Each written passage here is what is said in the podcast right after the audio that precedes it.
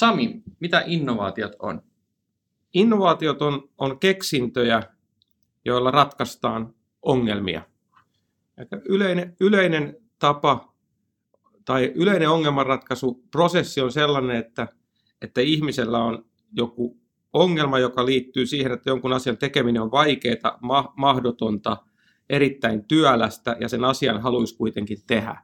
Eli inno, innovaatiota ohjaa, ohjaa osittain ihmisen laiskuus ja ihmisen halu tehdä asioita.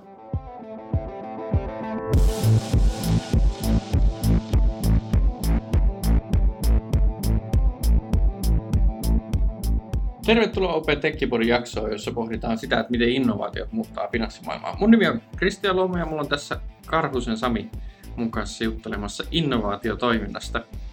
Sami, mitä sä teet Open-ryhmässä? Tutkin maailmaa, tutkin ilmiöitä, tutkin trendejä, tutkin niitä sellaisesta näkökulmasta, että, että miten ne vaikuttaa ihmisten elämäntapoihin, ihmisten arvomaailmoihin.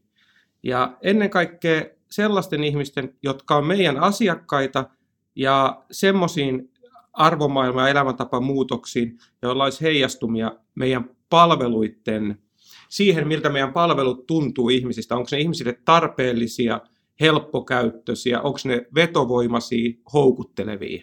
Ja sitten jos tunnistetaan sellaisia trendejä, joilla on sellaisia vaikutuksia, että, että jos trendi vahvistuu, niin voidaan olettaa, että asiakkaiden suhtautuminen johonkin meidän palveluun muuttuu sillä tavalla, että meidän kannattaisi tehdä jotain.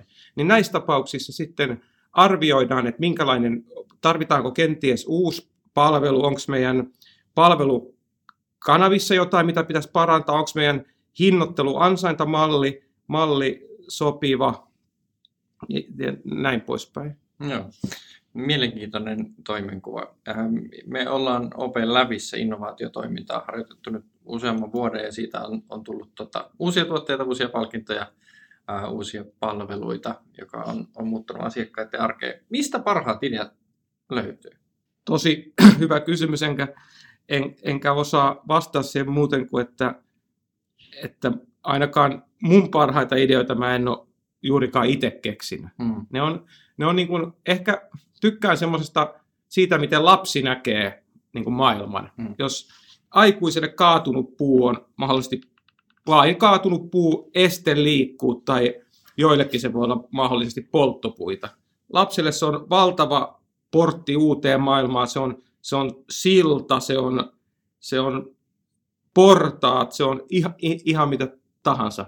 Jos, jos ajatellaan vaikka, ja itse asiassa löydetään tästä jonkunnäköinen aasinsilta trendiin, mutta jos näkee talon katon, niin aikuisille se voi olla niin kuin rakennustekninen juttu, se voi olla kosteusrasite, se voi olla pohdintaa siitä, että miten sieltä tiputetaan lumet. Mutta me voitaisiin nähdä siinä myös potentiaalinen puutarha, tenniskenttä, dronin laskeutumisalusta, eh, ehkä drone-asema. Mm, tai ja, energia-asema. Tai energia-asema. Ja, ja, ja tästä saadaan aasinsilta tähän tämmöiseen ympäristötietoisuuteen, ja mikä selkeästi nyt on, on noussut, kun, kun, kun meidän planeetta kärsii ja ihmiset niin kuin haluaa auttaa planeettaa selviytymään, niin, niin Singaporessa on, on yli tuhat hehta- anteeksi, yli sata hehtaaria pilvenpiirtäjien kattoja niin kuin istutettu viheralueiksi, mm. kasveiksi ja metsiksi. Ja se on minusta valtava hieno, hieno, hieno asia ja samalla lailla esimerkiksi taitaa tällä hetkellä ennätystä pitää Etiopia siinä, että on istuttanut 12 tunnissa 350 miljoonaa puuta. Mm. Tuossa sä puhuit siitä, että innovaatiota on käytännössä missä vaan, niin se vaatii, vaatii näkökulman. Tota, millä me kaikki voitaisiin virittää omaa näkökulmaa kohti innovaatiota? Mitkä asiat pitäisi olla mielessä eniten, kun maailmaa tarkastellaan? Tietysti aina kannattaa pitää silmät auki ja kuunnella ja jutella ihmisten kanssa ja ja tietysti työnantajalla on niin kuin, niin kuin mahdollisuus vaikuttaa ihmisten voimaantumiseen ja, ja siihen. Ja kaikilla on niin kuin oma työnkuva ja, ja eri, eri yksiköillä on eri perustehtävä. Meilläkin niin kuin kaikista tärkein ja isoin asia on se, että meidän asiakkaat on tässä hetkessä tyytyväisiä, että niillä on just nyt kaikista niille, niille niin kuin oikeanlaiset palvelut ja, ja se arki sujuu hyvin.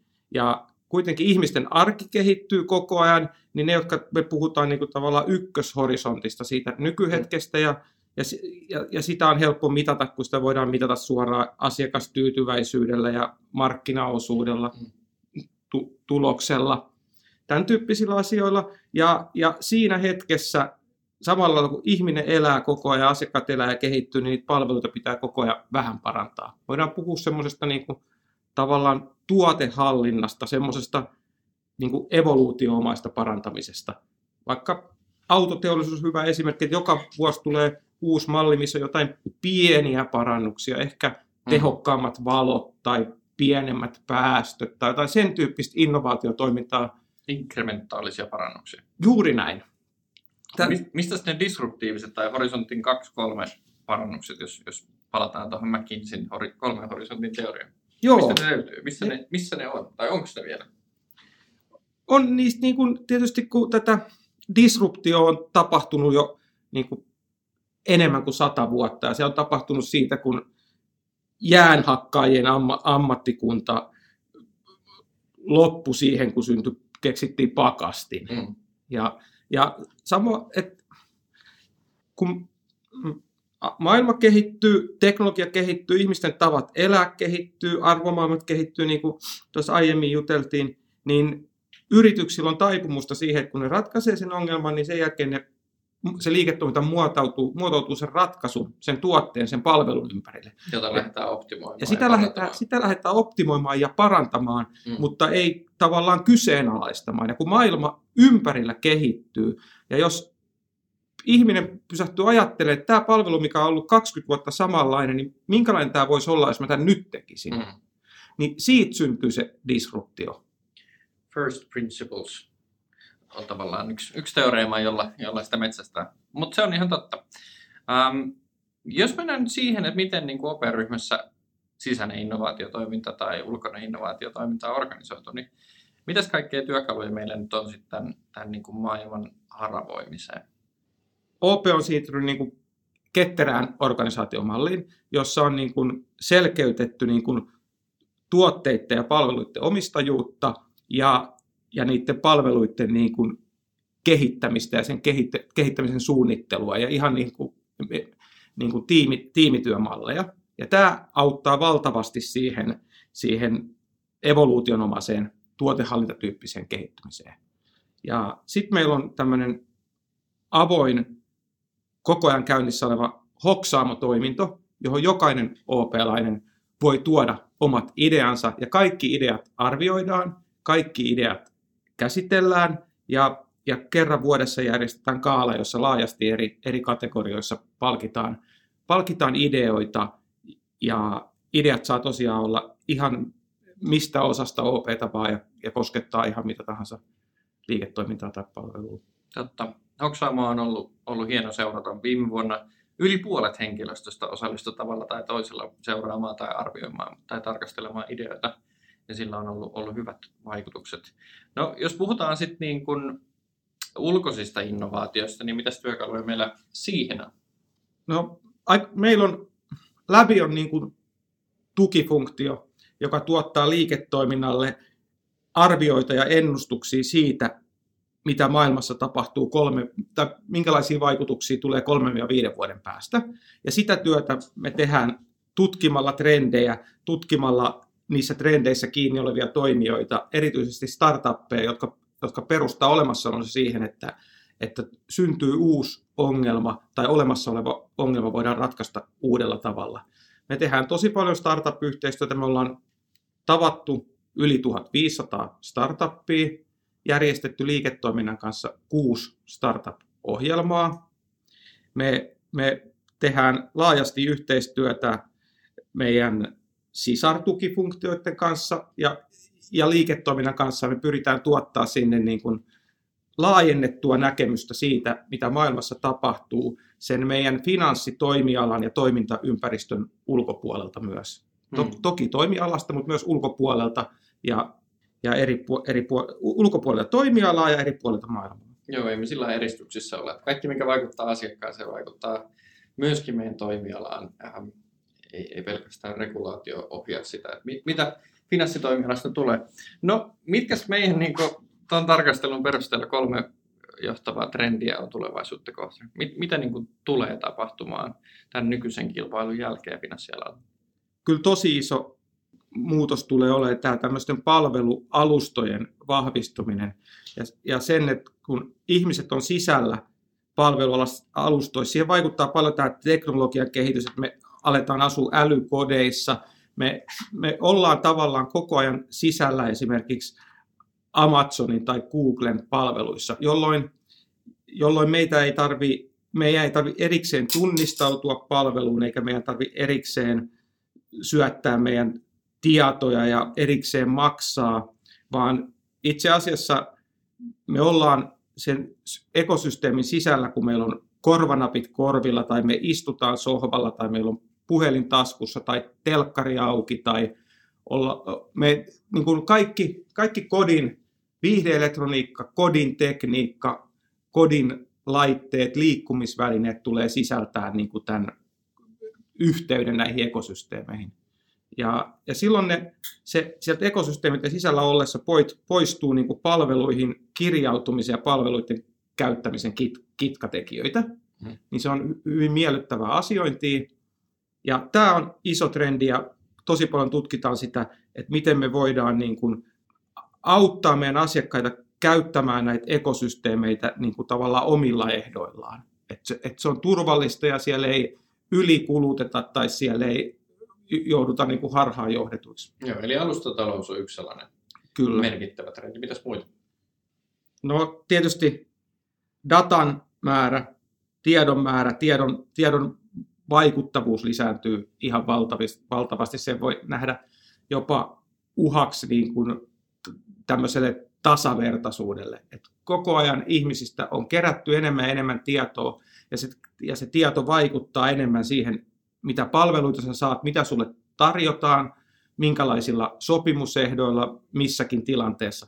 Se parantaa ihmisten elämää ja helpottaa, ja, mutta mut toisaalta nähdään tietysti se, että se voi vähentää niin kuin tasa-arvoa.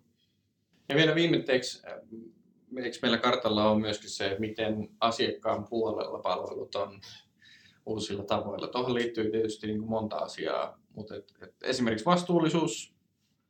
Joo, kyllä. Ja, me, ja me nähdään vahvasti niin, että et, et me, meillä, meidän velvollisuus on tuottaa asiakkaalle niitä palveluita, mitä se tarvitsee.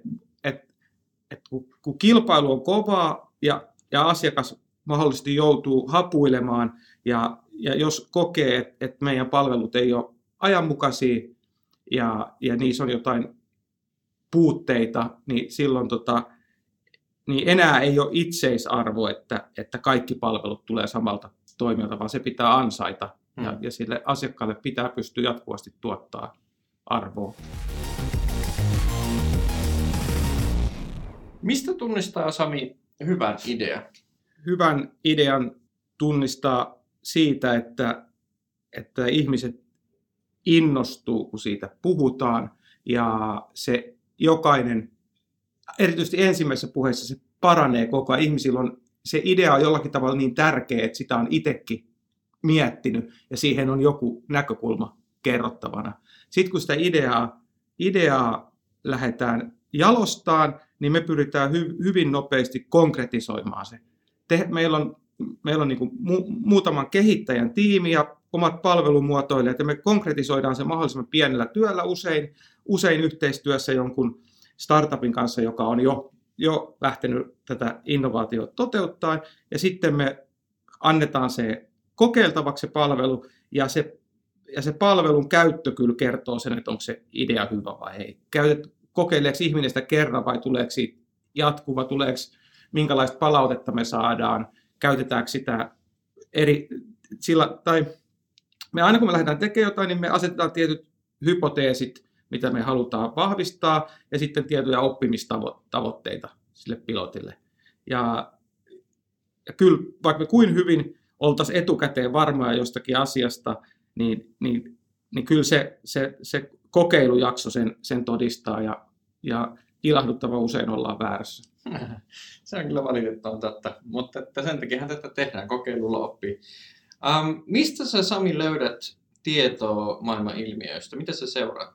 Seuraan monenlaisia kanavia, luen uutisvälineitä laajasti, on kiinnostunut monista asioista, kuulun erilaisiin keskusteluryhmiin ja, ja tiedonjakoryhmiin ja, ja käyn tapahtumissa puhumassa ja, ja juttelemassa. Ja kyllä niin kuin, et vertaistuki on, on ehkä sitä arvokkainta. Ja, ja nimenomaan sillä tavalla, että, että vertais, vertaustuki ei ainoastaan OPn sisällä yhtä lailla voi olla kaveri nordealaisen kanssa tai australialaisen pankin kanssa tai, tai täysin toimialalla, toisella toimialalla olevan, olevan ihmisen kanssa. Kyllähän se ihmisten välisestä vuorovaikutuksesta syntyy. Niin on.